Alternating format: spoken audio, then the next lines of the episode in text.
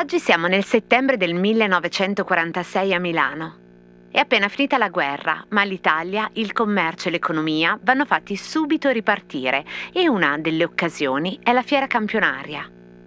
C'è uno stand in quella fiera, tutto bianco, anzi candido, con degli inserti di masonite e uno slogan in anticipo di 23 anni. Sulla Luna ci porterà il progresso.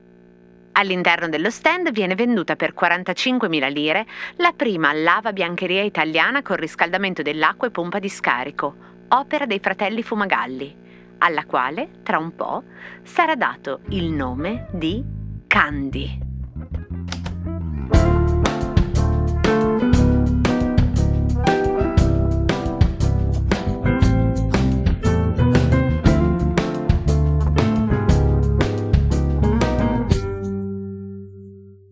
C'entra Candy con la donna? La Chiesa, sempre sensibile agli strani sconvolgimenti del tempo, come già aveva fatto molti anni prima con la donna, decise di concedere l'anima anche agli oggetti.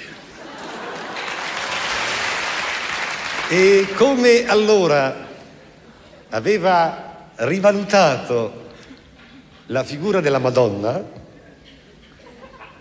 ora aggiungeva al suo calendario una nuova festività, il Candy Day. Questa storia comincia nel cortile di una casa.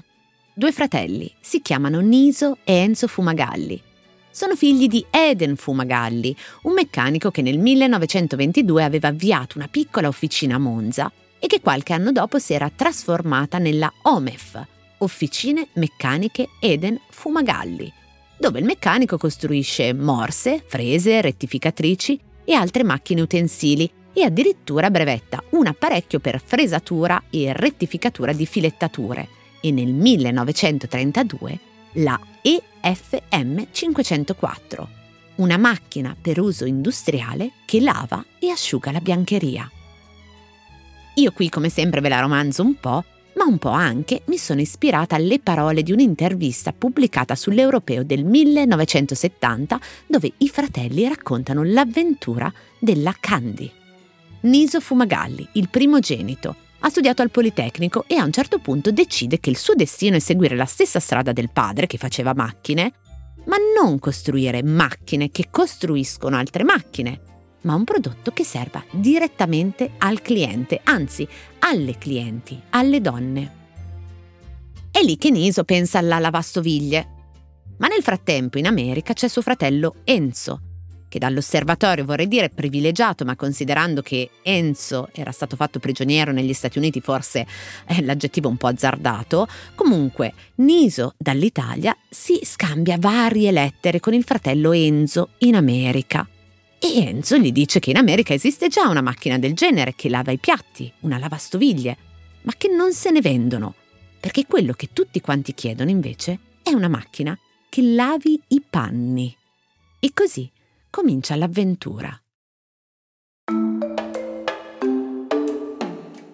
Il primo prototipo della lavatrice viene fatto a mano nel cortile di casa e viene fatto funzionare con la biancheria di tutta la famiglia.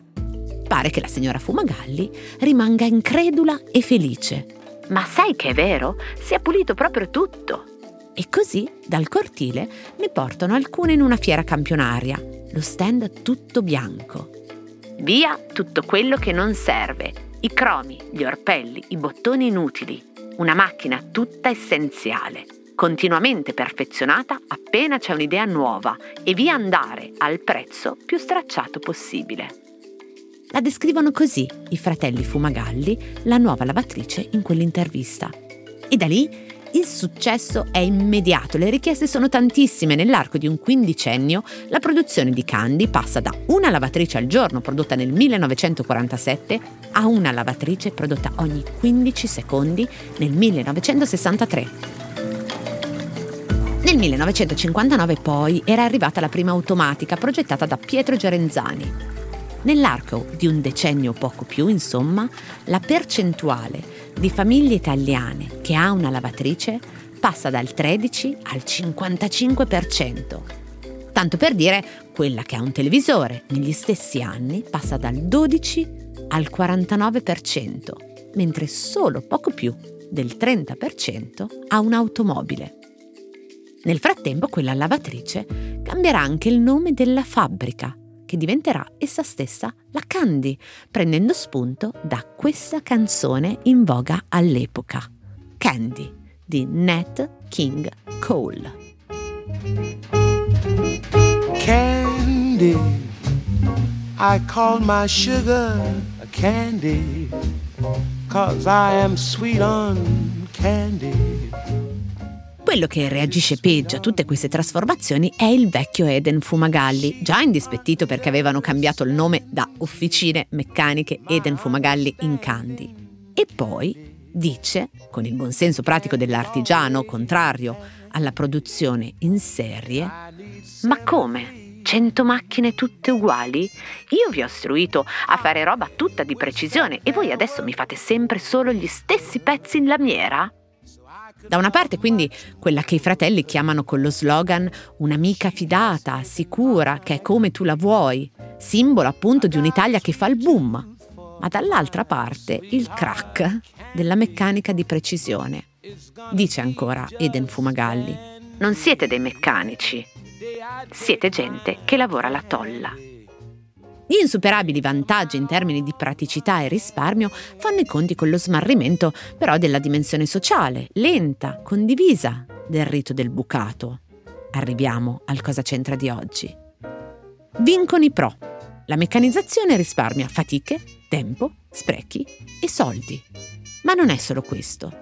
La casa nel frattempo si è trasformata in quella che l'architetto francese Le Corbusier chiamava una macchina da abitare. La Candy è la prima lavabiancheria italiana con riscaldamento dell'acqua e pompa di scarico e contribuisce a questa rivoluzione, una rivoluzione per le case italiane. Una rivoluzione bianca, anzi candida, che porterà l'Italia a diventare il primo produttore di elettrodomestici.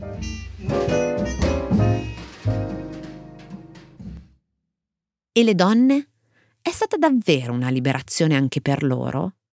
Si è sempre parlato di rivoluzione bianca alludendo a delle ricadute sociali presunte in termini di libertà e tempo libero. Al posto di lavare a mano i panni, col tempo che ci voleva, le donne davvero potevano mettersi a leggere, per esempio, o a uscire, a diventare nuove consumatrici, addirittura a lavorare? La verità è che il travaso di energie risparmiate dagli elettrodomestici nel lavoro extradomestico o nello spazio dello svago non è così immediato, non è scontato. In tutti i casi la presenza di questi servi meccanici si rivela spesso un ricatto che anziché emanciparla tiene la donna ancora più ancorata al focolare, Soltanto che il focolare in quegli anni, da ambiente caldo per antonomasia, invece si fa sempre più algido, lucido, sempre più un laboratorio di chimica, specchio a cui conformare un'immagine performante di pulizia, igiene, efficienza. Recitava uno slogan Candy con testa, gomito e sapone. Quindi, la lavatrice è un'amica? È un'alleata? O è un'aliena da tenere sempre pulita e da chi? Di nuovo dalle donne. Ma poi le donne liberate nel loro tempo per fare che cosa? Ho davanti agli occhi questa pubblicità di molti anni dopo, è già il 1980. È la pubblicità di un detersivo, questa volta per i piatti. Nella pubblicità si vede la lavastoviglie e di fianco una madre, con in braccio il bambino. Il claim dice Dopo pranzo, due punti, meglio mamma.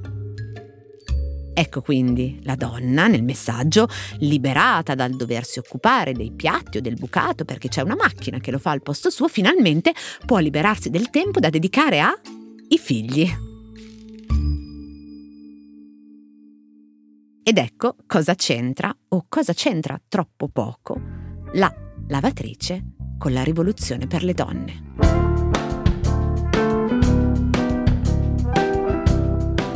Cose arrivate da vari luoghi, epoche e situazioni.